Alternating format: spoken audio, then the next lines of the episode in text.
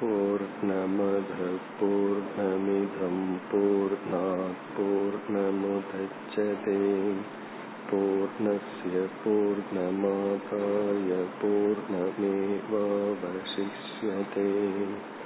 ॐ शान्ति शान्ति शान्तिः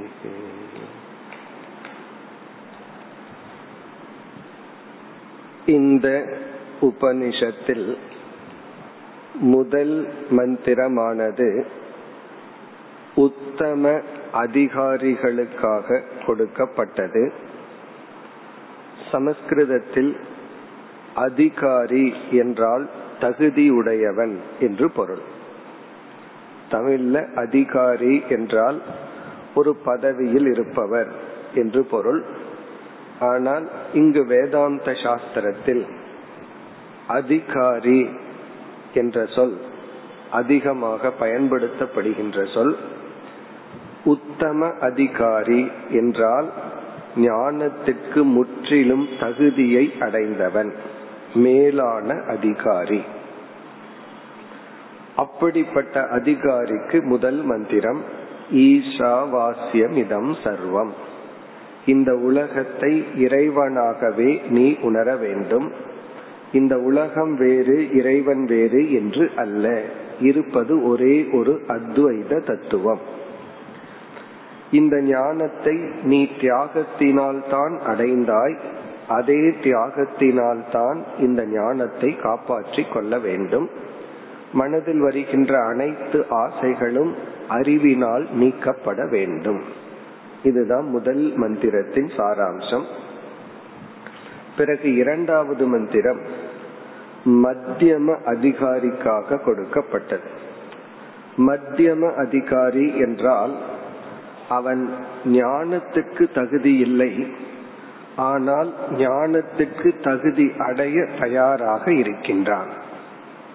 கொஞ்ச காலம் அவன் மற்ற சாதனைகளில் ஈடுபட்டால் அவன் ஞான யோகத்திற்கு தகுதியை அடைந்து விடுவான். அவனுக்கு குர்வன்னேவேக கர்மாணி ஜிஜிவிஷே சதகும் சமாகா என்று. நீ உயிர் வாழ ஆசைப்படுகின்றாய். மனிதன் என்கின்ற அபிமானம் உனக்கு இருக்கின்றது. இந்த உலகத்துல விருப்பு வெறுப்புகளை சேகரித்து கொண்டாய். இந்த உலகத்துல நமக்கு விருப்பு வெறுப்பை அதிகமாக உருவாக்கி கொண்டால் அதை நாம் இறைவனாக பார்க்க முடியாது. ஆகவே நீ கர்ம யோகத்தில் ஈடுபட்டு பிரவருத்தி மார்க்கத்தில் ஈடுபட்டு உன்னை நீ தயார் செய்து கொள். உத்தம அதிகாரிக்காக உன்னை நீ உயர்த்தி கொள் என்று இரண்டாவது மந்திரம் மத்தியம அதிகாரிகளுக்காக. அதாவது ஆன்மீகத்துக்குள் வந்தவர்களுக்காக. ஆன்மீகத்துல வந்து பக்குவம் அடைந்தவர்களுக்கு முதல் மந்திரம். பிறகு மூன்றாவது மந்திரம் அனதிகாரி என்று கூறுகின்றோம். அனதிகாரி என்றால் தகுதி அடையாதவர்களுடைய நிலை என்ன? அனதிகாரியினுடைய ஸ்திதி கதி. அவர்கள் எப்படி இருக்கின்றார்கள்? அவர்களுடைய கதி என்ன? அவர்களுடைய ஸ்திதி என்ன? மிக கடுமையான சொல்லில் இங்கு குரு கூறினார் ஆத்மகனக ஜனாகா. அவர்கள் தங்களை தாங்களே அழித்துக் கொள்பவர்கள். பிறகு அவர்கள் ஒரு உடலை விட்டு இனியொரு உடலுக்கு செல்பவர்கள் என்று அவர்களுடைய கதியும் கூறப்பட்டது. இனி அடுத்த மந்திரத்திற்கு வருகின்றோம். நான்கு ஐந்து இந்த இரண்டு மந்திரங்களில் ஆத்ம தத்துவம் உபதேசிக்கப்படுகின்றது. ஆத்ம ஞானம் புகட்டப்படுகின்றது. அல்லது பிரம்ம ஞானம் புகட்டப்படுகிறது. இப்ப இந்த இரண்டு மந்திரங்களிலும் ஆத்ம தத்துவமும் பிரம்ம தத்துவமும் ஒன்று ஐக்கியம் என்ற அடிப்படையில் இந்த ஆத்மா எப்படிப்பட்டது என்ற அறிவு புகட்டப்படுகிறது. இங்கு ஆத்ம தத்துவம் என்றால் நான் நான் என்று பயன்படுத்துகின்ற நான்கிற சொல்லுக்கு இறுதியாக நாம் புரிந்து கொள்ள வேண்டிய அர்த்தம் என்ன? அந்த அறிவு புகட்டப்படுகிறது. ஒரு விஷயத்தை பற்றி இனியொருவருக்கு அறிவை புகட்ட வேண்டும் என்றால் முதல்ல என்ன நம்ம பார்க்கணும்? அவங்க மனதை நம்ம கவனிக்கணும். நாம வந்து ஒரு விஷயத்த ஒருத்தருக்கு சொல்ல போறோம். அவர்களுடைய மனதில் அந்த விஷயத்தை பற்றி எந்த ஒரு முடிவும் இல்லாமல் திறந்த மனதில் இருக்காங்களா? அல்லது நாம எந்த பொருளை பற்றி அறிவை கொடுக்க போறோமோ அதுல ஏற்கனவே சில முடிவு செய்து வைத்துள்ளார்களான்னு பார்க்கணும் இது ஆத்ம ஞான விஷயத்துல மட்டுமல்ல அன்றாட நடக்கிற ஒவ்வொரு டிரான்சாக்சன்லயும் ஒருவருக்கு ஒரு அறிவை கொடுக்கணும் என்றால் அவருடைய மனநிலைய முதல்ல கவனிக்கணும். முதல்ல அந்த அறிவுக்கு தயாரா இருக்காரான்னு பார்க்கணும். நம்ம கிட்ட கேட்டு புரிஞ்சுக்குவாரான்னு பார்க்கணும். அப்படி புரிகிற நிலையில இருந்தாலும் எந்த விஷயத்தை பற்றி எந்த பொருளை பற்றி அறிவை கொடுக்கிறோமோ அதை பற்றி அவருக்கு ஒன்றுமே தெரியாம இருக்காரா?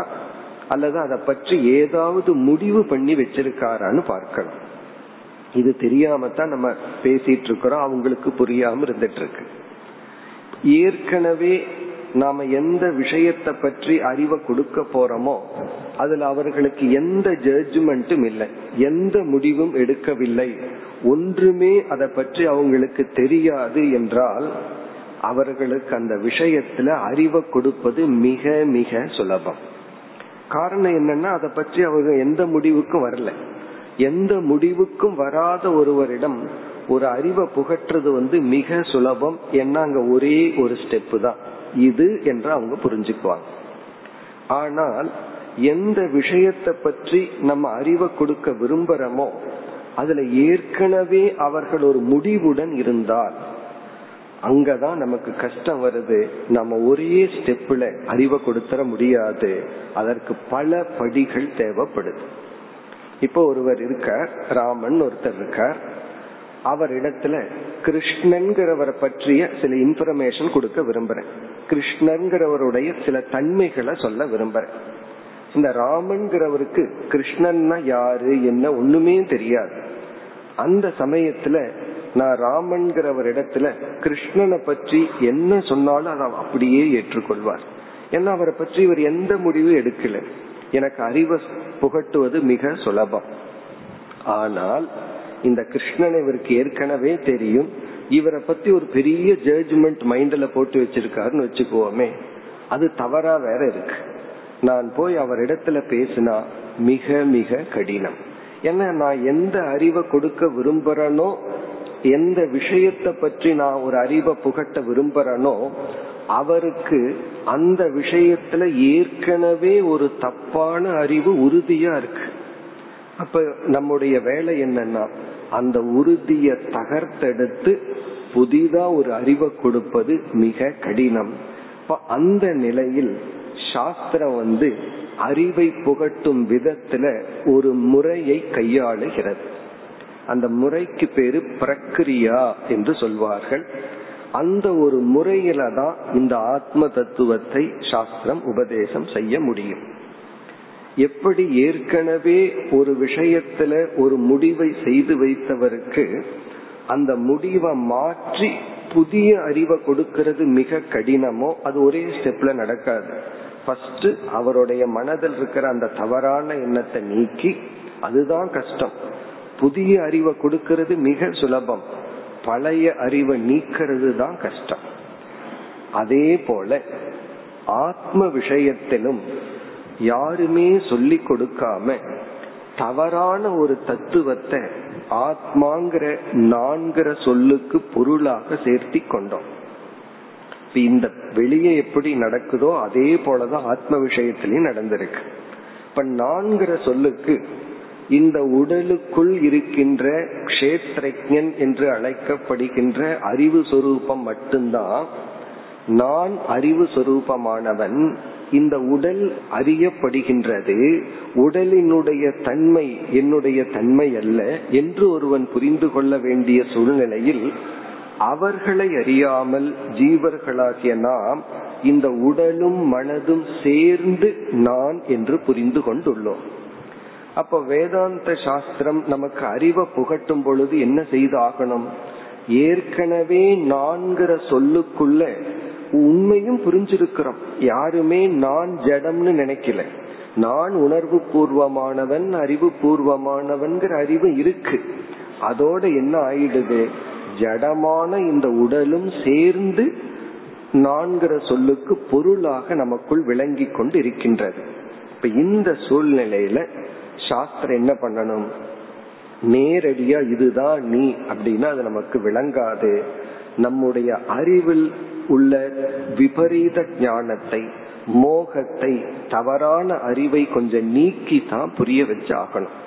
இப்ப ஏற்கனவே நம்மிடத்துல என்ன அறிவு இருக்கோ அத வந்து முதல் படியில சாஸ்திரம் ஏற்றுக்கொள்ள வேண்டும். ஒருவர் வந்து ஒரு தப்பான எண்ணத்தோடு இருக்கார் அப்படின்னா எடுத்த உடனே அவர் இடத்துல போய் நீங்க நினைக்கிறதெல்லாம் தப்பு அப்படின்னு சொன்னா நம்ம வந்து அதுல உண்மையத்தான் சொல்றோம். நீங்க நினைக்கிறது தவறுங்கிறது உண்மைதான். ஆனா அது அவர் உண்மைன்னு புரிஞ்சுக்க மாட்டார். என்ன குறை சொல்கிறீர்கள் அப்படின்னு தான் அவர்கள் புரிந்து கொள்வார்கள். அப்ப என்ன பண்ணி ஆகணும்னா அவருடைய தவற நம்ம தற்காலிகமாக ஏற்றுக்கொள்ள வேண்டும். ஆமா நீங்க நினைக்கிறதெல்லாம் சரிதான். அப்படித்தான் ஆரம்பிக்கணும். எடுத்த உடனே நீங்க நினைக்கிறதெல்லாம் தப்புன்னா உடனே நம்ம அனுப்பிச்சிருவேன் இப்ப நீங்க நினைக்கிறதெல்லாம் சரிதான். அப்படி சரிதான்னு சொல்லும் பொழுது நம்ம மனசுல என்ன சொல்றோம்? தெரிஞ்சுட்டே நம்ம போய் சொல்றோம். நினைக்கிறதெல்லாம் தப்பு. எல்லாம் தப்பா நினைச்சிட்டு இருக்கிற ஒரு இடத்துல போய் பல சமயங்கள்ல அப்படி செய்ய வேண்டியது இருக்கு. நீங்க நினைக்கிறதெல்லாம் சரிதான். சொன்ன உடனே அவருக்கு ஒரு சந்தோஷம். இவர் நமக்கு சப்போர்ட் பண்றார். அதே போல ஒருத்தன் கயிற்ற பார்த்துட்டு பாம்பு பாம்புன்னு சொல்லிட்டு இருக்கான். அவனிடத்துல போய் நேரடியா அங்க கயிறு இருக்கு அப்படின்னு சொல்றோம்னா அவன் என்ன புரிஞ்சுக்குவான்? நான் ஒரு பாம்பை பார்த்துட்டு இருக்கேன் இவர் எங்கேயோ ஒரு கயிறை பார்த்துட்டு கயிறு இருக்குன்னு சொல்றார். அந்த கயிறு எடுங்க அதன் மூலமா பாம்பை விரட்டலான்னு சொல்லுவான். அப்ப அவருக்கு நம்ம என்ன பண்ணணும்? அவருடைய அந்த விபரீத திருஷ்டி தப்பான அறிவை குரு கையில எடுத்துக்கணும். அந்த பாம்பானது இப்படித்தான் அவர் உபதேசம் பண்ணுவார். அந்த பாம்பானது அப்படின்னு சொல்லும் பொழுது குருவை பொறுத்த வரைக்கும் பாம்பையே அவர் பார்க்கல. பிறகு ஏன் வந்து குரு வந்து அந்த பாம்புன்னு சொல்றார்? சிஷ்யனுடைய விபரீத புத்தியை அனுவாதம் செய்கின்றார். ஒருவருடைய தவற நாம ஏற்றுக்கொண்டால் அது அந்த ஏற்றுக்கொள்றதுக்கு பேரு அனுவாதம். அனுவாதம்னு ரிப்பீட்டேஷன் அவருடைய தப்ப நம்ம ரிப்பீட் பண்றோம் அவ்வளவுதான். அது வந்து டீச்சிங் கிடையாது. அந்த பாம்பானது அப்படிங்கிற வரைக்கும் குரு சொல்ற வார்த்தைக்கு பேரு உபதேசம் அல்ல அது அனுவாதம். இப்ப அந்த பாம்பானதுன்னு குரு சொல்லும் போது குருவை பொறுத்த வரைக்கும் பாம்பு இல்லதான். உடனே அடுத்த ஸ்டேட்மெண்ட்ல என்ன சொல்றார்? அந்த பாம்பானது கயிறு அப்படின்னு சொல்றார். இந்த கயிறுன்னு சொல்றது உபதேசம். அந்த பாம்பானதுன்னு குரு சொன்னா அதுக்கு பேரு அனுவாதம். அனுவாதம்னா அவனுடைய இக்னோரன்ஸை இவர் சொல்றார். ஆனா சிஷ்யன் அந்த பாம்பு அப்படின்னு சொல்லும் போது அது அனுவாதம்னு சொல்லக்கூடாது. சிஷ்யன் அந்த பாம்புன்னு சொல்லி சொல்லும் பொழுது அது விபரீத ஞானம். தப்ப அந்த பாம்புன்னு சொல்றான் அந்த அடிப்படையில தான் இந்த இரண்டு மந்திரங்களில் உபதேசம் அமைந்துள்ளது. ஒரு மாணவன் இந்த உடலை நான் நினைச்சிட்டு பேசிட்டு இருக்கா? ஆகவே இந்த உடலுடன் சேர்ந்து ஆத்ம தத்துவமும் பிறகு அப்படி உபதேசிக்கையில் உடலை நீக்கி இந்த ஆத்ம தத்துவம் விளக்கப்படுகிறது. இத வந்து பல வார்த்தைகள்ல சொல்லலாம். அத்தியாரோப அபவாத நியாயம்னு சொல்லலாம். அதாவது அத்தியாரோபம்னா சிஷ்யன் செய்கின்ற தவறை குருவானவர் தற்காலிகமாக ஏற்றுக்கொள்கின்றார். இதுலயும் பிரச்சனை இருக்கு. குரு ஏற்றுக்கொண்ட உடனே பல சமயங்கள்ல சிஷ்யன் அவரே ஒத்துட்டார் அல்ல அப்படின்னு சொல்லிடுவாங்க சில பேர் சில தவறான கருத்தை நம்ம இடத்துல சொல்லிட்டு இருக்கும் பொழுது இந்த ஆன்மீகம்ங்கிற பேர்ல எத்தனையோ கற்பனையான கருத்துக்களை வைத்திருப்பார்கள். நமக்கு நல்லா தெரியும் இதெல்லாம் வந்து ராங் நோஷன் இவராக கற்பனை செய்து கொண்ட கருத்து. நம்ம இடத்துல சொல்லிட்டு இருக்கும் பொழுது அவ்வளவு அவ்வளவு ஸ்ரத்தையோட சொல்லும் பொழுது அது பொய்ன்னு எல்லாம் சொன்னா ஹர்ட் ஆயிருவாங்க. சொன்னாலும் கேட்க மாட்டார்கள் நம்ம வந்து சரி சரின்னு சொல்லும் பொழுது அடுத்த டீச்சிங்க்கு அவைலபிளா இருக்க மாட்டார்கள். சொல்லிட்டு நம்ம உடனே என்ன பண்ணுவோம் சரின்னு சொன்னோடனே பாரு அவரே ஒத்துட்டார் நான் சொல்றதெல்லாம் சரிதான். ஆகவே ஒரு அறிவு அடையிறதற்கே அது ஒரு மாயாஜாலம் மாதிரி அவ்வளவு சுலபமா அடைஞ்சிட முடியாது. நம்ம உதவி செய்ய போனா கடைசியில் என்ன ஆகுதுன்னா அவர்களுடைய இக்னோரன்ஸ நாமளே ஸ்டாம்ப் கொடுத்து நாமளே அங்கீகரிச்ச மாதிரியும் ஆயிரும். இது வந்து சம்டைம் இந்த விபரீதமான பலனும் ஏற்படும். அதனாலதான் வேதாந்தத்தை அறகுறையா கேட்க கூடாதுன்னு சொல்றது. உன்னை எதுவுமே வேதாந்தம் மட்டுமல்ல ஒன்றை செஞ்சா முழுமையா பண்ணணும் இல்ல செய்யாமல் இருக்கு. இப்ப இங்க உபதேசம் என்னன்னா சிஷ்யன் வந்து நான்கிற சொல்லுக்கு அனாத்மாவான உடலையும் சேர்த்து புரிஞ்சிருக்கிறார் இங்க குருவானவர் இந்த உடல் சேர்த்து இந்த ஆத்ம தத்துவத்தை விளக்கி பிறகு இந்த உடலை நீக்கி இந்த ஆத்மாவை புரிந்து கொள்ள வேண்டும் என்று இந்த இரண்டு மந்திரங்களில் உபதேசம் செய்கின்றார். இப்பொழுது மந்திரத்திற்கு சென்றால் அநேஜ தேகம் மனசோ ஜெவியக நைன தேவா ஆப்னுவன் பூர்வமர்ஷத் தத்தாவதோன்யானத்யேதி திஷ்டத்தஸ்மின்னபோ மாதரிஷ்வா ததாதி. இதுதான் மந்திரம். இந்த மந்திரம் கொஞ்சம் புரியாத மாதிரி இருக்கும் கடினமா இருக்கும். ஆனால் இந்த மந்திரம் அறிவை கொடுக்கும் முறை மெத்தட் மெத்தட் ஆஃப் கம்யூனிகேஷன் இதுதான். நம்ம பார்த்த கருத்து தான் சிஷ்யனுடைய அறியாமையை குரு எடுத்துக்கொண்டு அதை அனுவாதம் செய்து. இதையெல்லாம் நம்ம பகவத்கீதையில பார்க்கிறோம். அதாவது அர்ஜுனன் வந்து என்னுடைய மனம் சஞ்சலப்படுது. என்னுடைய மனதை அடக்க முடியல காற்ற கையில பிடிக்கிற மாதிரி இருக்குன்னு சொன்ன உடனே பகவான் ஃபர்ஸ்ட் என்ன பண்றார்? அங்கீகரிக்கின்றார். அசம்சயம் மகாபாகோ மனோதுர் நிகிரகம் சலம். மனது வந்து அவ்வளவு சுலபமா அடக்க முடியாதுன்னு முதல்ல அர்ஜுனனுடைய மனதை உணர்வை அங்கீகரிக்கின்றார். என்னைக்குமே ஒருத்தருக்கு அறிவை நம்ம கொடுக்கணும்னா முதல்ல அவருடைய மனதை ஒரு விஷயத்த புரிய வைக்கணும்.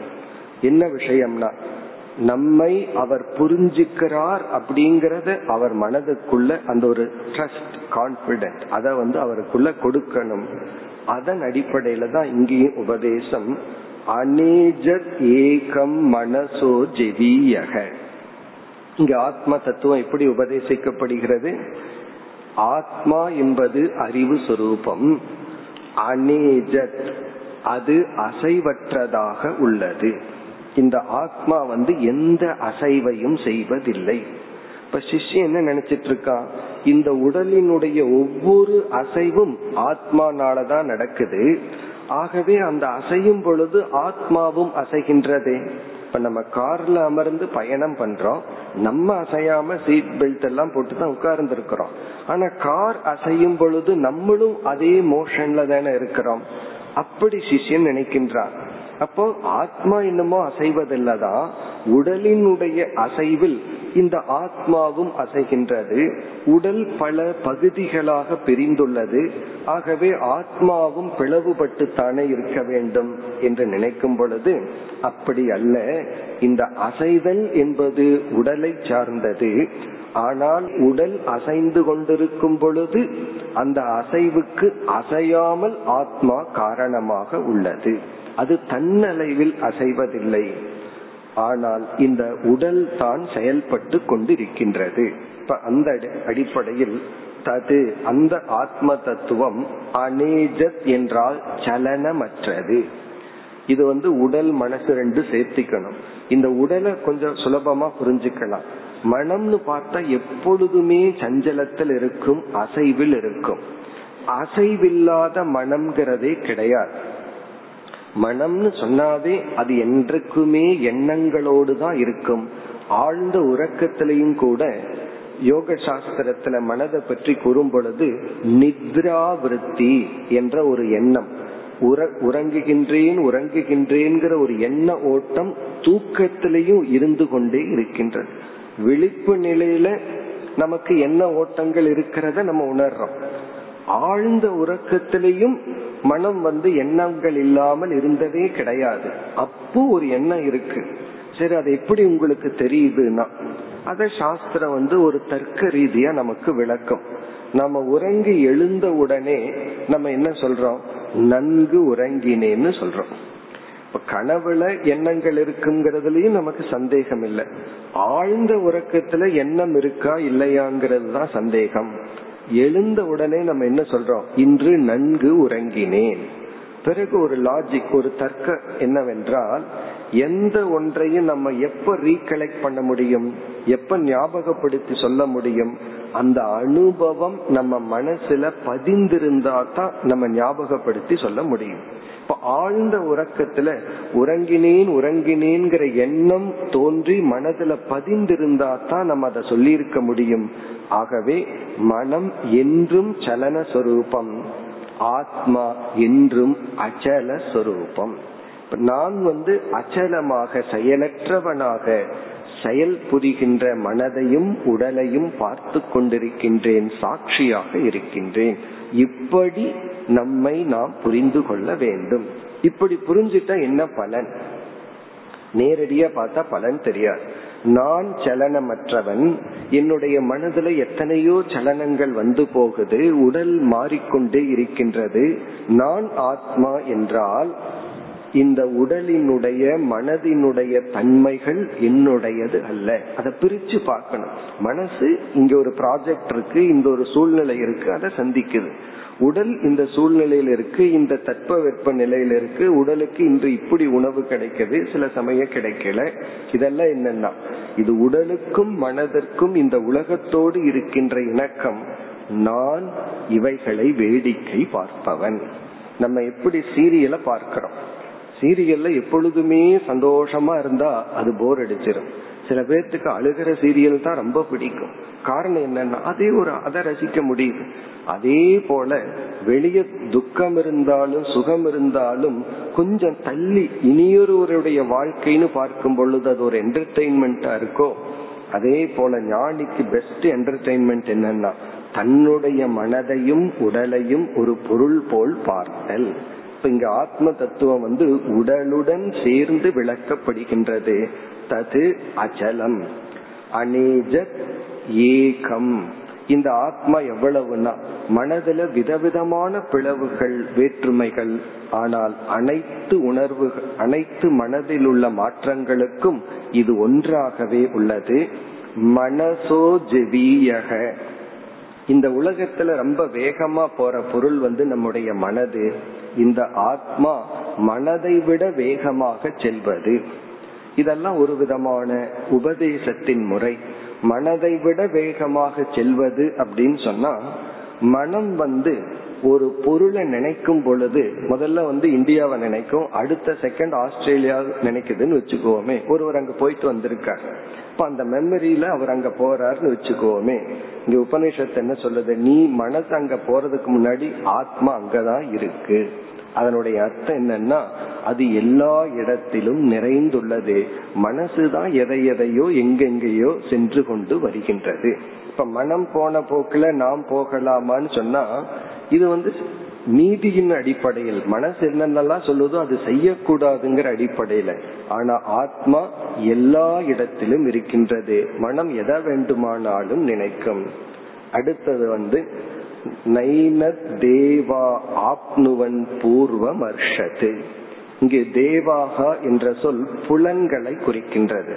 புலன்கள் இந்த ஆத்மாவை அறியாது. இந்த ஒரு மந்திரத்துல பல உபனிஷத்தினுடைய கருத்துக்கள் இருக்கு. கேனோ உபனிஷத்துல சொன்ன கருத்து இங்கு கூறப்படுகிறது. அதாவது கண்கள் ஆத்மாவை பார்க்காது ஆனா எந்த ஆத்மாவினால் கண்கள் இந்த உலகத்தை பார்க்கின்றதோ? இப்ப புலன்கள் ஆத்மாவை நோக்காது ஆனால் எதனால் புலன்கள் இந்த உலகத்தை அனுபவிக்க முடிகிறதோ அது ஆத்மா. அந்த கருத்து தான் இங்கு சொல்லப்படுகிறது. தேவாகா. இங்க தேவர்கள் சொன்னா உடலில் உள்ள இந்திரியங்கள் கண் காது போன்ற புலன்கள் வந்து தேவர்கள் என்று சொல்றோம். ஏன்னா ஒவ்வொரு புலனும் ஒவ்வொரு தேவர்களினுடைய ஒவ்வொரு இயற்கையினுடைய சக்தியினுடைய வெளிப்பாடுதான் அந்த தேவர்கள் இந்த ஆத்மாவை விளக்காது. இப்ப ஆத்மாவை வந்து எந்த புலன்களும் காட்டாது. அதனாலதான் இந்த ஆத்மாவை கஷ்டப்பட்டு உபதேசம் செய்ய வேண்டியது உள்ளது. பிறகு தத் தாவதோ அந்யான் அத்தியேதி. இது வந்து அனைத்தையும் கடந்து செல்கின்றது. தஸ்மின் நபோ மாதரிஷ்வா ததாதி. இப்ப இந்த பகுதியின் சாராம்சம் இந்த ஆத்மாதான் இந்த இறைவன் சொல்றப்படுற அந்த இறை தத்துவத்திற்குள் பிரம்ம தத்துவமாக இருந்து தஸ்மின் சதி. அந்த ஆத்மா இருக்கும் பொழுது என்ன செய்கின்றான்? இறை தத்துவத்துல முதலில் வெளிப்பட்ட இறை தத்துவத்தை நம்ம ஹிரண்ய கர்ப்பன்னு சாஸ்திரத்துல அழைக்கிறோம். மாயையோடு அந்த பிரம்மன் இருக்கும் பொழுது மாயை வெளித்தோற்றத்திற்கு வராதிருக்கும் பொழுது சிருஷ்டியும் கிடையாது. இந்த சிருஷ்டி வெளித்தோற்றத்திற்கு வராத நிலைய மாயைன்னு சொல்றோம். முதல் முதல் மாயை வெளித்தோற்றத்திற்கு வந்து படைத்த உடனே அந்த படைத்த இறைவனுக்கு ஹிரண்ய கர்ப்பன்னு சொல்றோம். அவர் என்ன பண்றாரா? ஒவ்வொரு சக்திகளையும் ஒவ்வொரு தேவதைகளை நியமித்து அந்தந்த செயலை அந்தந்த தேவதைகள் மூலம் நடத்தி கொண்டிருக்கின்றார். இப்ப நான் யார்னா? நான் தான் இந்த ஆத்மா ஹிரண்ய கர்ப்ப தத்துவமாக இருந்து என்ன செய்து கொண்டிருக்கின்றேன்? அக்னி வாயு போன்ற அந்தந்த தேவதைகளை செயல்படுத்தி கொண்டிருக்கின்றேன். இப்ப நான் உடல்னு சொன்னா ஒவ்வொரு தேவதையும் நம்ம வணங்கி ஆகணும் ஏன்னா எனக்கு வந்து கண் பார்வை வேணும்னா சூரிய தேவனை வணங்கணும் மனசு நல்லா இருக்கணும்னா சந்திர தேவனை வணங்கணும் என்று நான் உடல் முடிவு செய்து பார்த்தேன்னா ஒவ்வொரு தேவதைகளினுடைய அனுகிரகத்துலதான் எனக்கு ஒவ்வொரு சக்தி. நான் ஆத்மான்னு பார்த்துட்டேன்னா பிளேட் அப்படியே தலைகீழா மாறுது. நான் தான் ஒவ்வொரு தேவதைகளுக்கும் சக்தியையே கொடுக்கறேன். அந்தந்த தேவதைகளுக்கு இந்தந்த பணியை செய்யுங்கள்னு ஆத்மாவாகிய நான் ஆணையிடுகின்றேன். இப்ப ஞானியினுடைய மனநிலை அஜானியினுடைய மனநிலையில எவ்வளவு வேற்றுமை? ஞானி தானே அனைத்துமாக பார்க்கின்றான் அதுதான் இந்த மந்திரத்தின் சாராம்சம். இனி அடுத்த மந்திரத்திற்கு சென்றால் இதே கருத்துதான் மீண்டும் இங்கு ஆசிரியர் கூறுகின்றார் ஐந்தாவது மந்திரம். ததேஜதி தன் நைஜதி தத்தூரே தத்வந்திகே ததந்தரஸ்ய சர்வஸ்ய தது சர்வஸ்யாஸ்ய பாஹ்யதக. இதுவும் ஒரு விதமான உபதேச கிரமம் உபதேசம் செய்கின்ற முறை. சில சூக்மமான விஷயங்களை புரிய வைக்க நம்ம சில ஸ்தூலமான பொருள்கள் தேவைப்படுகிறது. அதுக்கு வந்து பெஸ்ட் எக்ஸாம்பிள் உகந்த உதாகரணம் என்னவென்றால் இந்த லைட் அப்படிங்கிற ஒரு தத்துவம். நம்ம வந்து தெரியாம என்ன நினைச்சுக்குவோம்? கண்ணு வந்து லைட்ட பார்க்க முடியும்னு நினைச்சுக்குவோம். ஆனா கண்ணுக்கு வந்து லைட்டுங்கிற ஒரு தத்துவத்தை பிரின்சிபல பாக்குற சக்தியே கிடையாது. பிறகு வந்து கண் எதை பார்க்கும்னா இந்த லைட் அப்படிங்கிற ஒரு தத்துவம் ஏதாவது பொருள் மேல் வியாபித்தால் அந்த லைட்டினுடைய ரிஃப்ளெக்ஷனை தான் கண்ணுக்கு பார்க்கிற சக்தி இருக்கு. லைட் இருந்து அதை ரிஃப்ளெக்ட் பண்றதுக்கு அது எந்த பொருள் மீதும் படவில்லை என்றால் அந்த லைட் மட்டும் டிராவல் பண்ணிட்டு இருக்குன்னா அந்த லைட்டை பார்க்கிற சக்தி நமக்கு கிடையாது. ஏன்னா லைட்டினுடைய டெபனேஷனே அது வேவாவும் பிஹேவ் பண்ணுது பார்ட்டிக்கலாவும் இருக்கு. அந்த ரெண்டையும் பார்க்கறதுக்கு கண்ணுக்கு சக்தி இல்லை. பிறகு லைட்டை புரிய வைக்கணும்னா என்ன பண்றது? அதனுடைய ரிஃப்ளெக்ஷன் மூலமாகத்தான் புரிய வைக்க முடியும். அதனுடைய பிரதிபிம்பத்தின் மூலமாகத்தான் நம்ம புரிய வைக்க முடியும். ஒரு குழந்தைக்கு லைட்னா என்னன்னு புரிய வைக்கணும்னா என்ன பண்ணணும்? ஒரு பொருள் எடுத்துட்டு இப்ப இந்த பொருள் தெரியறதுக்கு காரணம் லைட்னு சொல்லி பிறகு லைட்டை அணைச்சிட்டோம் அப்படின்னா இப்ப வந்து எந்த பொருளும் தெரியவில்லைன்னு சொல்லித்தான் புரிய வைக்கணும். அதே போல ஆகாசத்தையும் அப்படித்தான். ஸ்பேஸ்னா என்ன? ஒரு சின்ன குழந்தைக்கு புரிய வைக்கணும்னா வெட்ட வெளி அப்படின்னா அதுக்கு தெரியாது. நமக்கு தெரியலாம். அந்த குழந்தைக்கு என்ன பண்ணணும்? ஒரு பானையை எடுத்து இந்த பானைக்குள்ள ஒரு வெற்றிடம் இருக்கு பாரு அதுதான் ஆகாசம் என்று அந்த குழந்தைக்கு புரிய வைக்கணும். இப்ப இந்த பானையின் துணை கொண்டு ஆகாசத்தை புரிய வச்சோம்.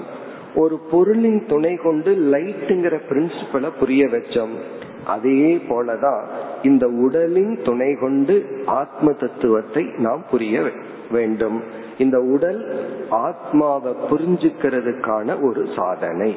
அதன் அடிப்படையில் இங்கு உபதேசம் செய்கின்றார். தது ஏஜதி. இந்த உடல் வந்து அசைகின்றது. உண்மையில் இந்த உடல் வந்து ஜட பொருள். அது தானாக அசைகின்ற சக்தி கிடையாது. எந்த ஒரு ஆத்ம தத்துவம் இருப்பதனால் இந்த உடலுக்கு அசைகின்ற சக்தி வருகின்றதோ அது ஆத்மா. சரி இந்த உடல் அசையும் பொழுது அதுவும் அசைகின்றதா? தது ந ஏஜதி அது அசைவதில்லை. இப்ப ஆத்மா எப்படி உபதேசிக்கப்படுகிறது? தான் அசையாமல் அனைத்து அசைவுக்கும் காரணம். இப்படி ஆத்ம தத்துவம் உபதேசிக்கப்படுகிறது. பிறகு வந்து தது தூரே தது அந்திகே. இந்த ஆத்ம தத்துவம் மிக தூரத்திலும் உள்ளது மிக அருகிலும் உள்ளது. ரொம்ப தூரத்திலே இருக்கா. இந்த உலகத்திலேயே அதிக தொலைவில் இருக்கிற பொருள் ஆத்மா அதிக அருகில் இருக்கிற பொருளும் ஆத்மா. இதுக்கு வந்து இரண்டு விதத்துல விளக்கம் சொல்வார்கள். இத நம்ம புரிஞ்சுக்கல அப்படின்னா ரொம்ப தூரத்துல இருக்கான் இது நமக்கு புரிஞ்சிட்டதுன்னா ரொம்ப பக்கத்துல இருக்கான் ஆகவே அவித்யாயாம் அவித்யா தசாயாம் அறியாமையில் இருக்கும் பொழுது அதிக தூரத்திலும் அறிவை அடையும் பொழுது அதிக பக்கத்திலும் உள்ளது. இது கொஞ்சம் யோசிச்சு பார்த்தா இதனுடைய அழகு நமக்கு புரிஞ்சிடும். ஏதோ ஒரு சிறிய கீச்சைன் அல்லது ஒரு பொருளை நம்ம பாக்கெட்ல வச்சுட்டு தேடிட்டு இருக்கோம். வேற எங்காவது வச்சு தேடுனா கிடைக்கிறதுக்கு வாய்ப்பு இருக்கு. நாம தேடப்படும் பொருள் தேடுபவனிடத்திலேயே இருந்தா அது கிடைக்கிறதுக்கு வாய்ப்பே இல்லை. அதனால இவனுக்கு அந்த பொருளை பற்றி அஜானம் இருக்கும் வரை அந்த பொருள் இவனிடமிருந்து ரொம்ப தூரத்தில் இருக்கு. வேற ஏதாவது ஒரு கிலோமீட்டருக்கு அல்லது வீட்டுல எங்க இருந்தாலும் தேடுபவனுக்கு அப்பாற்பட்டு இருப்பது தேடப்படும் பொருளாக இருந்தால் கிடைக்கிறதுக்கு வாய்ப்பு ரொம்ப இருக்கு. ஆனா இவனுக்குள்ளேயே போயிடுதுன்னா கிடைக்கிறதுக்கு வாய்ப்பே இல்லை. காரணம் எங்கெல்லாம் இவன் போய் தேடுறானோ அது இவனோடயே இருக்கு. கொஞ்சம் வெளியே இருந்தா எப்படியாவது பிடிச்சிருவான். இவனிடத்திலேயே வச்சுட்டு தேடும் பொழுது அவனுக்கு கிடைக்கிற வாய்ப்பே இல்லை. அதனால அந்த பொருள் எங்க இருக்குன்னா ரொம்ப தூரத்தில் இருக்கு. சரி கிடைச்சதுக்கு அப்புறம் அந்த பொருளை பற்றி அறிவை அடைஞ்சதுக்கு அப்புறம் எவ்வளவு தூரத்துல இருக்குன்னா அதிக பக்கத்துல இருக்கு. அப்படி சாஸ்திரத்துல அழகா சொல்வார்கள். ஒரு பொருளை நீ அறியாமையினால் இழந்து விட்டால் அந்த பொருள் உண்மையிலேயே ரொம்ப தூரத்தில் இருக்கு. ஒரு பொருளை நீ அறிவினால் அடைந்து விட்டால் அந்த பொருள் உன்னிடத்திலேயே இருக்கின்றது. இது ஆத்ம தத்துவம் அல்ல. நம்மளுடைய அன்றாட வாழ்க்கையிலும் பல சமயங்கள்ல இந்த மாதிரி நடப்பதுண்டு. அப்படி இங்கு அது தூரத்திலும் உள்ளது அருகிலும் உள்ளது. அல்லது இதற்கு இனியொரு விளக்கம் இந்த ஆத்மா தூரம் அருகில் என்பதை கடந்துள்ளது.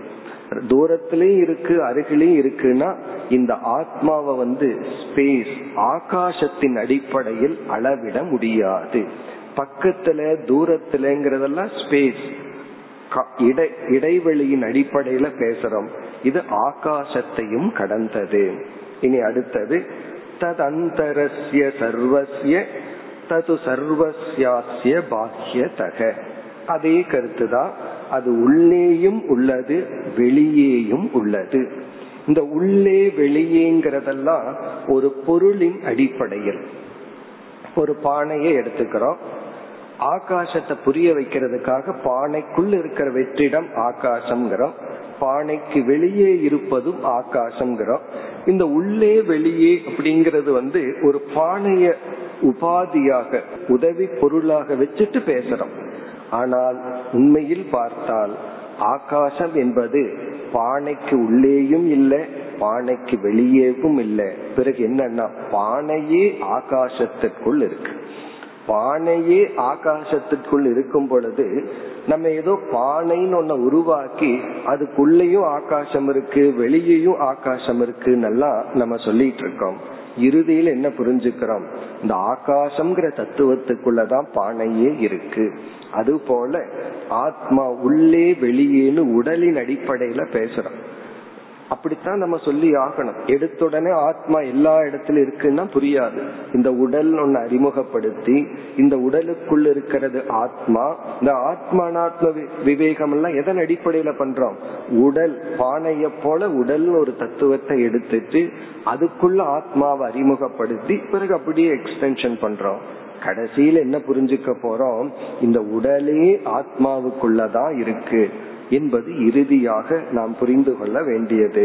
இப்படிப்பட்ட சொற்களால் அது வந்து உள்ளேயும் தது அந்தக சர்வசிய பாக்கியதக வெளியேயும் உள்ளேயும் உள்ளது என்று ஆத்மா ஒன்று உணர்வு சொரூபம் அறிவு சொரூபம் கால தேச வஸ்துவை கடந்தது. இதெல்லாம் பூர்ணம்ங்கிற சொல்லினுடைய விளக்கம்தான். இப்ப இவ்விதம் இந்த இரண்டு மந்திரங்கள் வந்து ஆத்ம தத்துவத்தை உபனிஷத்துக்குன்னு ஒரு பாணி இருக்கு உபதேசம் செய்கின்ற முறை இருக்கு. அந்த முறையில் உபதேசிக்கப்பட்டது. இனி அடுத்த இரண்டு மந்திரங்கள். ஆறு ஏழு. இந்த இரண்டு மந்திரங்களுக்கு வரலாம். ஆறாவது மந்திரம்.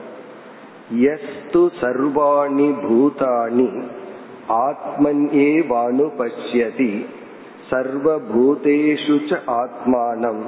ததோ ந விஜுகுப்சதே. இப்ப இந்த இரண்டு ஆறு ஏழு இந்த இரண்டு மந்திரங்களில் ஆத்ம ஞானத்தை அடைந்த ஞானியினுடைய ஞானம் ஞானியினுடைய மனநிலை வர்ணிக்கப்பட்டு அவன் அடைகின்ற பலன் கூறப்படுகிறது. ஆத்ம ஞானம் பிளஸ் ஞான பலம் அதுதான் இந்த ரெண்டு மந்திரத்தின் சாராம்சம். இந்த ரெண்டு ரொம்ப முக்கியமான மந்திரங்கள். அடிக்கடி சங்கரர் மற்ற இடங்கள்ல எல்லாம் கோட் பண்ற மந்திரங்கள் இது. அதாவது ஞானியினுடைய மனம் எப்படி இருக்கும். ஞானி வந்து இந்த உலகத்தை எப்படி பார்ப்பான்? பிறகு அவன் எப்படிப்பட்ட மனநிலையில் இந்த உலகத்தில் வாழ்வான்? இது ஞான பலன் ஜீவன் முக்தி அப்படின்னு சொல்றோம். அந்த ஞான பலன் குறிப்பிடப்படுகிறது. முதல் வரியில வந்து முதல் முக்கால் பிறகு இரண்டாவது வரியிலையும் பாதி வரை ஞானியினுடைய விஷன். அவன் எப்படி இந்த உலகத்தை பார்க்கின்றான்? சர்வாணி பூதானி ஆத்மனி ஏவ அனுபஷ்யதி. எவன் ஒருவன் அனைத்து ஜீவராசிகளையும் தன்னிடத்தில் பார்க்கின்றானோ? சர்வாணி பூதானி எந்த ஒரு ஞானி சர்வ எல்லா ஜீவராசிகளையும் ஆத்மனின தன்னிடத்தில் அனுபஷ்யதின பார்க்கின்றானோ? பிறகு சர்வ பூதேஷு மற்ற ஜீவராசிகளுக்குள் ஆத்மானம் தன்னை பார்க்கின்றானோ? அப்பொழுது இப்படிப்பட்ட பலனை அவன் மனம் அனுபவிக்கின்றது. இதுதான் இந்த மந்திரத்தின் சாராம்சம். முதல் பகுதியில் என்ன சொல்லப்படுகிறது? எவன் எல்லா ஜீவராசிகளில் சர்வாணி பூதானி எல்லா ஜீவராசிகளிடத்தில் ஆத்மனி தன்னிடத்தில் பார்க்கின்றானோ? இப்ப எல்லா ஜீவராசிகளையும் தானாக பார்க்கின்றான் தன்னிடத்தில் பார்க்கின்றான். பிறகு இதே தான் ரிப்பீட் ஆகுது. சர்வ பூதேஷு எல்லா ஜீவராசிகளுக்குள்ளும் தன்னை பார்க்கின்றான் இதனுடைய பொருள் என்னன்னா இதத்தான் அத்தியந்த ஐக்கியம் அப்படின்னு சொல்றோம். அத்தியந்த ஐக்கியம்னா முழுமையான ஐக்கியம் முழுமையான ஒருமை. ஏன்னா இந்த முழுமை இல்லாத ஒருமையும் இருக்கு. இப்ப நம்ம வந்து தமிழ்நாட்டில் இருக்கிறோம். இப்ப தமிழ்நாடு வந்து இந்தியான்னு சொல்றோம். தமிழ்நாடு இந்தியான்னு சொல்றதுல தவறு இல்லை இந்தியா தான் தமிழ்நாடுன்னு சொல்ல முடியுமோ? சொல்ல முடியாது. உடனே பக்கத்து ஸ்டேட்டுக்காரன் கேட்பா நாங்க யாருன்னு சொல்லி. இப்ப தமிழ்நாடு இந்தியாங்கிறது ஐக்கியம் சரி ஆனா இந்தியா தான் தமிழ்நாடு அப்படிங்கறது தவறு. சென்னை மெட்ராஸ் மெட்ராஸ் சென்னைன்னா அது கரெக்ட் தான். காரணம் என்ன? ஒரே ஒரு பொருள் ரெண்டு பேர். அது போல இங்க ஐக்கியம் அப்படிங்கிறது ஒரு முழுமையிலிருந்து ஒரு பகுதி அப்படி ஐக்கியம் அல்ல இருக்கிறது ஒரே ஒரு முழுமை. பிறகு இரண்டு சொற்கள். ரெண்டு பேர் ஒரே ஒரு பொருள். இப்ப இந்த உல தன்னையே அனைத்து ஜீவராசிகள் இடத்திலும் அனைத்து ஜீவராசிகளுக்குள்ளும் தன்னையே பார்க்கின்றான். இந்த வெறும் அகம் பிரம்மாஸ்மி நான் பிரம்மன் அப்படின்னு சொல்றதனுடைய விளைவு என்னன்னா அந்த அறிவுக்கு அப்புறம் இந்த உலகத்தை பார்க்கும் பொழுது அவன் தன்னிடமிருந்து உலகத்தை வேறுபடுத்தி கொள்வதில்லை. தானே அனைத்துமாக பார்க்கின்றான். இப்படி ஒரு விஷன் இவனுக்கு வரணுங்கிறதுக்காகத்தான் இப்படி ஒரு விஷன் முழுமையா வரணும்னா இவன் ஏற்கனவே மற்ற ஜீவராசிகளிடத்துல டிரான்சாக்சன்ல விவகாரத்தினுடைய அடிப்படையில் விருப்பு வெறுப்புகளை ரொம்ப அதிகப்படுத்தி வச்சிருந்தான்னா எப்படி பார்க்க முடியும். அதனாலதான் சாஸ்திரம் வந்து நட்பண்புகளை எல்லாம் இந்த ஞானத்துக்கு ஒரு நிபந்தனையா சொல்லுது. ஆரம்பத்துல நட்பண்புகள் மூலமா இந்த ஒரு பெரிய ஞானத்துக்கு தயார்படுத்திக்கிறது. அப்படி எப்படி நான் விருப்பு வெறுப்பை எல்லாம் குறைச்சு நல்ல பண்புகளை அடைஞ்சு சத்துவமான குணத்தை அடைஞ்சு தயார் செய்தாதான் இந்த ஒரு டோட்டல் விஷன் வரும். இந்த ஒரு விஷன் இந்த ஒரு ஞானம் வரணும்னா இவன் அனுபவத்துக்கு அப்பாற்பட்டு பார்க்கணும். ஒவ்வொரு மனிதனையும் இவன் பிரிச்சு பார்க்கணும். அவனுக்கு பார்க்க தெரியாது. ஒருத்தனுக்கு வந்து ஆத்மானாத்ம விவேகம் அவனுக்கு தெரியாது ஆனா இவனுக்கு தெரியும். அவனுடைய அனாத்மா இப்படி செயல்படுகிறது. அவன் ஆத்மஸ்வரூபம். கட்டோபனிஷத்துல சொன்னது போல அந்நத்திர தர்மாத் அந்நத்திர அதர்மாத். தர்மா தர்மங்களுக்கு கடந்து நிற்பது ஆத்மா. இந்த உலகம்ங்கிறது தர்மா தர்மத்திற்கு உட்பட்டது என்று இவன் வந்து இந்த விஷன் இந்த அறிவுடன் இருக்கின்றான். இனி அடுத்த பகுதிக்கு வரலாம். ததக ந விஜுகுப்சதே இது மிக அழகாக மோட்சத்தை விளக்குகின்ற சொல். அதாவது இந்த ஞானத்திற்கு பிறகு ஞானி அனுபவிக்கின்ற ஜீவன் முக்தி எப்படிப்பட்டது? அது இங்கு விளக்கப்படுகிறது. ததகன இதற்கு பிறகு இந்த ஞானத்தை அடைந்ததற்கு பிறகு ஞானியினுடைய மோக்ஷம் என்கின்ற பலன் ஜீவன் முக்தி என்கின்ற பலன் விளக்கப்படுகின்றது. ஜீவன் முக்தி என்றால் நம்ம உயிரோடு குறிப்பா இந்த உடலோடு இருக்கும் பொழுதே மனதில் அனுபவிக்க கூடிய ஒரு நிறைவு ஒரு பூர்ணத்துவம். அதுதான் ஜீவன் முக்தி. இந்த பூரணத்துவம்ங்கிற வார்த்தைக்கு ரெண்டு பொருள். ஒன்று ஆத்மாவினுடைய சுரூபத்தை பூர்ணம்னு சொல்றோம்.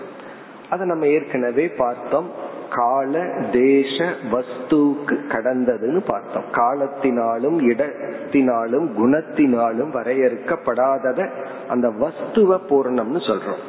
இப்படி பூரணம்ங்கிற ஒரு வஸ்துவ புரிஞ்சிட்டதுனால மனதுல வர்ற நிறைவு இருக்கே அதையும் நம்ம பூரணம்னு சொல்றோம். இப்ப இரண்டாவது பூரணம்னு சொல்றது மோக்ஷத்தை சொல்றோம். நான் மனசில் நிறைஞ்சிருக்கேன் பூர்ணமா இருக்குன்னு சொல்றமே அதையும் சொல்றோம். இப்ப அந்த பூர்ணம் தான் மோக்ஷம். அப்படி என்றால் சம்சாரம்னா என்ன? அதை நம்ம பல முறை திரும்ப திரும்ப பார்த்திருக்கிறோம். சம்சாரம்னு சொன்னா மனதில் உள்ள அபூர்ணத்துவம் நிறைவின்மை தான் சம்சாரம். இந்த வேதாந்த சாஸ்திரத்துல ரொம்ப நம்ம வலியுறுத்தி முதல்ல புரிந்து கொள்ள வேண்டிய விஷயம் வந்து புரிய வைக்க வேண்டிய அல்லது புரிந்து கொள்ள வேண்டிய விஷயம் வந்து சம்சாரத்தின் லட்சணம் என்ன? வாட் இஸ் சம்சார் நம்ம எதை ப்ராப்ளம்னு சொல்றோம். ரொம்ப பேர் வந்து உலகத்துல வாழ்ற வாழ்க்கை சம்சாரம் நினைக்கிறார்கள். உடலுக்கு வர்ற நோய் வெளியே இருக்கிற சில கஷ்டமான சூழ்நிலை பொறுப்புகள் இதையெல்லாம் சம்சாரம்னு நினைக்கிறார்கள். அது முற்றிலும் தவறு. ஒருவருக்கு எத்தனையோ கஷ்டங்கள் வெளியே இருந்தா நான் சம்சாரத்துல இருக்கேன் சம்சாரத்துல துயரப்படுறேன்னு நினைக்கிறார்கள். அது கிடையாது. வெளியிருக்கிற சூழ்நிலையோ உடல்நிலையோ சம்சாரம் அல்ல. சம்சாரம்ங்கிறது மனதில் உள்ள ஆழ்ந்த மனதில் உள்ள ஒரு நிறைவின்மை. இந்த நிறைவின்மை இருக்கே இது வந்து பல விதத்தில் வெளிப்படும். ஒரே ஒரு காரணம் காரியம் பகு காரியம் பலவா இருக்கும் காரணம் ஒன்னா இருக்கும் சில உணவை நம்ம சாப்பிட்டுறோம். அது உடலுக்கு ஒத்துக்கல. அந்த உடலுக்கு ஏற்றுக்கொள்ளாத இந்த உணவு வந்து பல விதத்துல நமக்கு வெளிப்படலாம். அது ஸ்கின் அலர்ஜியா வெளிப்படலாம்.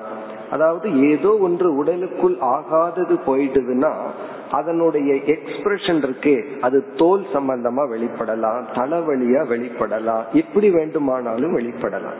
இப்படி உடலுக்குள் ஒரு நோய் இருக்கிறது ஒன்று அதனுடைய எக்ஸ்பிரஷன் இருக்கே அது பலவா இருக்கும் அதே போல இந்த நிறைவின்மை என்கின்ற ஒன்று தான் பல விதத்துல வெளிப்படுகின்றது. அந்த வெளிப்படுறதத்தான் நம்ம வந்து சில சமயங்கள்ல சம்சாரம்னு சாஸ்திரத்துல சொல்றோம். எப்படி எல்லாம் வெளிப்படும்? இந்த நிறைவின்மை தான் வெறுப்பாக வெளிப்படலாம் சில நேரத்துல? நிறைவின்மை சில நேரத்துல கோபமா வெளிப்படலாம் சில நேரத்துல பொறாமைய வெளிப்படலாம் ஒருத்தனுக்கு நிறைஞ்ச மனசு இருந்தா யார பார்த்து எதை பார்த்து பொறாமப்படுவான்? உள்ள ஒரு நிறைவின்மை தான் பொறாமையா வெளிப்படுது. மற்றவங்களை குறை சொல்றதா வெளிப்படுது. பயமாக வெளிப்படுகிறது. இப்படி இந்த ஒரு நிறைவின்மைங்கிறது தான் பயமாக கோபமாக வெறுப்பாக மற்றவர்களை நிந்திக்கின்ற குணமாக இப்படியெல்லாம் வெளிப்பட்டு இருக்கு.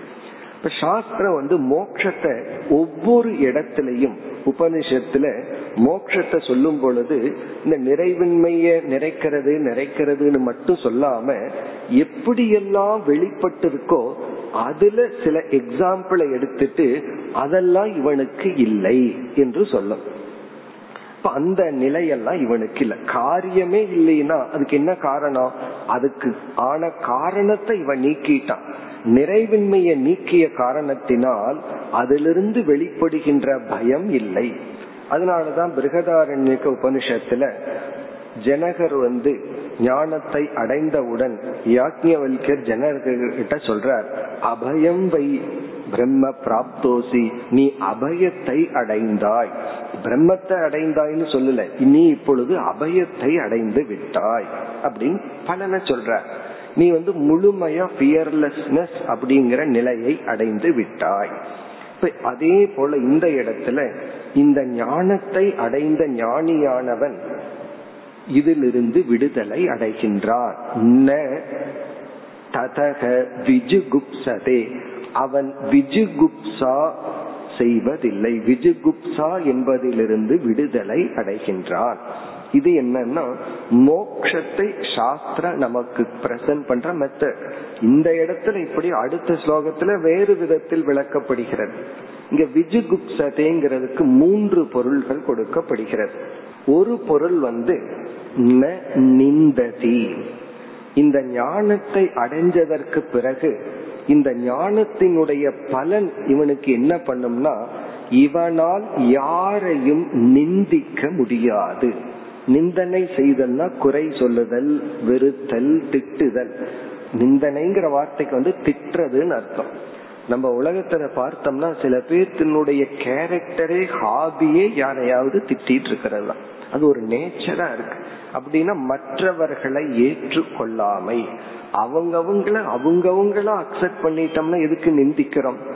ஒரு நம்ம நிந்தனை செய்யறதுக்கே என்ன காரணம்னா இந்த உலகத்தை நம்ம அப்படியே ஏற்றுக்கல. உலகத்தை நம்ம அப்படியே ஏற்றுக்கலைன்னா உலகம் யாரு? இறைவன் படைத்த உலகம். உலகத்தை நான் அக்செப்ட் பண்ணிக்கலைன்னா பகவான நான் அக்செப்ட் பண்ணிக்கலின்னு அர்த்தம். ஏன்னா பகவான் படைச்சது இந்த உலகம். இந்த உலகத்துல எனக்கு என்ன குறை? இப்ப இந்த உலகத்தை நான் நிந்திக்கிறதுங்கிறது என்னையே நான் ஏற்றுக்கொள்ளாததனுடைய ரிஃப்ளெக்ஷன் என்ன நான் முழுமையா அக்செப்ட் பண்ணிட்டேன்னா உலகத்தை நான் யார ரிஜெக்ட் பண்ணுவேன்? அப்ப இங்க ஞானத்தின் பலன் ந விஜுகுப்சதே. சங்கரர் ஒரு இடத்துல கூறுவார் ந நிந்ததி. இவன் யாரையும் நிந்திக்க மாட்டான். யோசிச்சு பார்ப்போம். நமக்கு இந்த உலகத்துல திட்டுறதுக்கே ஆள் இல்லைன்னு வச்சுக்கோமே. அந்த உலகம் எப்படி இருக்கும்? திட்டுறதுக்கே ஆள் இல்லாம உலகம் உண்மையிலேயே திட்டுறதுக்கு ஆள் இல்லதான். ஒரே ஒரு ஆள் நம்ம தான் இருக்கிறோம். நம்மிடத்துல நம்ம சந்தோஷமா இல்லாததுனாலதான் ஒவ்வொருவரை பத்தியும் குறை சொல்லிட்டு திட்டி கொண்டு இருக்கிறோம். இப்ப ஞான பலன் என்னன்னா ந விஜுகுப்சதே இவன் யாரையும் வெறுக்க மாட்டான் நிந்திக்க மாட்டான் நீக்க மாட்டான் இவன் யாரையும் திட்ட மாட்டான். இது ஒரு பொருள். விஜுகுப்சதைங்கிறதுக்கு இனி ஒரு பொருள் இந்த ஞானத்துக்கு பிறகு தன்னை பாதுகாத்து கொள்ள விரும்ப மாட்டான். இதெல்லாம் வந்து நிதித்தியாசனத்துக்கான வாக்கியங்கள். இதை எடுத்துட்டு நம்ம சிந்திக்கணும். இதுக்குள்ள என்ன ஆழ்ந்த அர்த்தம் இருக்குன்னு சொல்லி. ந விஜுகுப்சதைனா ந கோபிதும் இச்சதி. தன்னை பாதுகாத்து கொள்ள வேண்டும்ங்கிற அர்ஜு இருக்கே அது அவனிடத்திலிருந்து போயிருமா? என்ன ப்ரொடெக்ட் பண்ணிக்கணும் என்ன பாதுகாத்துக்கணும். நம்ம மைண்ட்ல ஒரு விதமான சம்சாரம் வந்து அதாவது இந்த நிறைவின்மையினுடைய ஒரு பெரிய போர்ஷன் ஒரு பெரிய வெளிப்பாடு என்னவென்றால் இந்த ஒரு இன்செக்யூரிட்டி பாதுகாப்பு இன்மை. நம்மை சுற்றி எவ்வளவு பொருள்கள் எவ்வளவு மனிதர்கள் இருந்தாலும் யாராவது அப்பப்ப வந்து நான் இருக்கேன் அப்படின்னு சொல்ல வேண்டியது இருக்கு. நான் இருக்கிறேன் உன்னை பாத்துக்கிறேன்னு சொல்ல வேண்டியது இருக்கு. நான் இருக்கிறேன் உன்னை பாத்துக்கிறேன்னு சொல்றாரே அவர் எவ்வளவு நாள் இருப்பார்? அது ஒரு கேள்வி கேட்டோம்னா அவர் இருக்க மாட்டார். அவர் ஒரு எழுபத்தஞ்சு வயசு இருக்கும். இருபத்தஞ்சு வயசு பையனுக்கு ஆறுதல் சொல்ல வேண்டியது இருக்கு. நான் இருக்கேன் தைரியமா இருக்கணும் இவனுக்கு வந்து சந்தோஷம் கிடைக்குது. இவர் இருக்க போறதே எவ்வளவு நாளோ ஆனா அந்த வார்த்தை நமக்கு ஒரு பாதுகாப்பை கொடுக்கின்றது. இப்ப நம்ம மைண்ட் எதை நாடிட்டு இருக்குன்னா எந்த பொருள் நம்மிடத்துல வந்தாலும் இந்த பாதுகாப்பு இன்மைங்கிறத அந்த பொருள் நீக்குவதில்லை. உண்மையிலேயே அந்த பொருள் நம்ம பாதுகாத்துருமா பாதுகாத்துருமான்னு நினைச்சிட்டு இருக்கிறோம். ஆனா ஒரு உண்மை என்னன்னா எந்த பொருள் நம்ம பாதுகாக்கும்னு நினைக்கிறோமோ அந்த பொருளே அதை பாதுகாத்து கொள்ள முடியாது. அது பணமாகட்டும் பணம்னா அது ஜடம் அதை நம்ம தான் பாதுகாக்கணும். அல்லது இனி ஒரு மனிதர்களாகட்டும் உறவுகளாகட்டும் எதுவாக இருந்தாலும். சில பேர்த்துக்கு சந்நியாசம்ங்கிற வாழ்க்கை முறைக்கு பயம் ஏன் வருதுன்னா கடைசி காலத்துல யார் நம்மை பாதுகாப்பார்கள்? ஏதோ இப்பொழுது இருக்கிற சூழ்நிலையில எல்லாம் வந்து பாதுகாக்கிற மாதிரியும் உறவை விட்டுட்டு போயிட்டோம்னா யாருமே வந்து பாதுகாக்க மாட்டார்கள் ஒரு பயம். ஆனா உண்மை என்னன்னா நாம் ஒரு தவம்னு செஞ்சா அந்த தவமே நம்ம பாதுகாக்கும். இங்க ஞானம் தான் இறுதியில நம்ம ப்ரொடெக்ட் பண்ணும். இங்கு வந்து இந்த மாதிரி ஞான பலனை சொல்றதனுடைய பொருள் என்னவென்றால் இவனுக்குள் இருக்கிற அந்த இன்செக்யூரிட்டிங்கிற ஒரு ஃபீலிங் இருக்கே அது முழுமையாக நீங்கி விடும் எப்பொழுதுனா இந்த ஞானத்தினால். எல்லா ஜீவராசிகளையும் தன்னிடத்தில் தன்னிடத்தில் எல்லா ஜீவராசிகளையும் பார்க்கும் பொழுது நான் எதிலிருந்து எதை பாதுகாக்க வேண்டும்? இந்த உடல் நான் சொல்லிட்டா இப்ப நம்ம பேசுறது எதுவுமே சரியில்லை. எல்லாமே தப்பு தான் இந்த உடல் நான்னா கண்டிப்பா இந்த உடலை பாதுகாக்கிறதுக்கு உறவினர்கள் வேணும் பணம் வேணும் உணவு வேணும் நல்ல காற்று வேணும் தண்ணீர் வேணும் எல்லாம் உண்டு. ஆனா இந்த உடலே எனக்கு ஒரு பொருள் என்றால் யாரிடமிருந்து எதை பாதுகாத்தல்? இது ஒரு விதமா மோட்சத்தை விளக்குகின்ற சொல். ததோ விஜுகுப்சதேங்கிறதுக்கு இரண்டாவது பொருள் இவன் தன்னை பாதுகாத்து கொள்கின்ற அந்த ஸ்ட்ரகிள் இருக்கே அதிலிருந்து விடுதலை அடைகின்றான். அதான் ரியல் ரிலாக்ஸேஷன் என்ன நான் பாதுகாக்க வேண்டிய அவசியம் இல்லைன்னு இருந்தோம்னா தான் இந்த ரங்கநாதர் பள்ளி கொண்டது போல டோட்டலி ரிலாக்ஸ்டு மைண்டுங்கிறது அதுதான். இனி மூன்றாவது பொருள் அதுவும் ஒரு ஆசிரியர் கொடுக்கின்ற விளக்கம் இது எல்லாமே இந்த சொற்களுக்குள் இருக்கின்ற பல அர்த்தங்கள். ந ததோ விஜுகுப்சதேங்கிறதுக்கு அவன் கிருணாம் ந கரோதி. அவன் எந்த ஜீவராசிகளிடத்திலும் பரிதாபம் அல்லது கருணை என்ற உணர்வை அடைய மாட்டான்.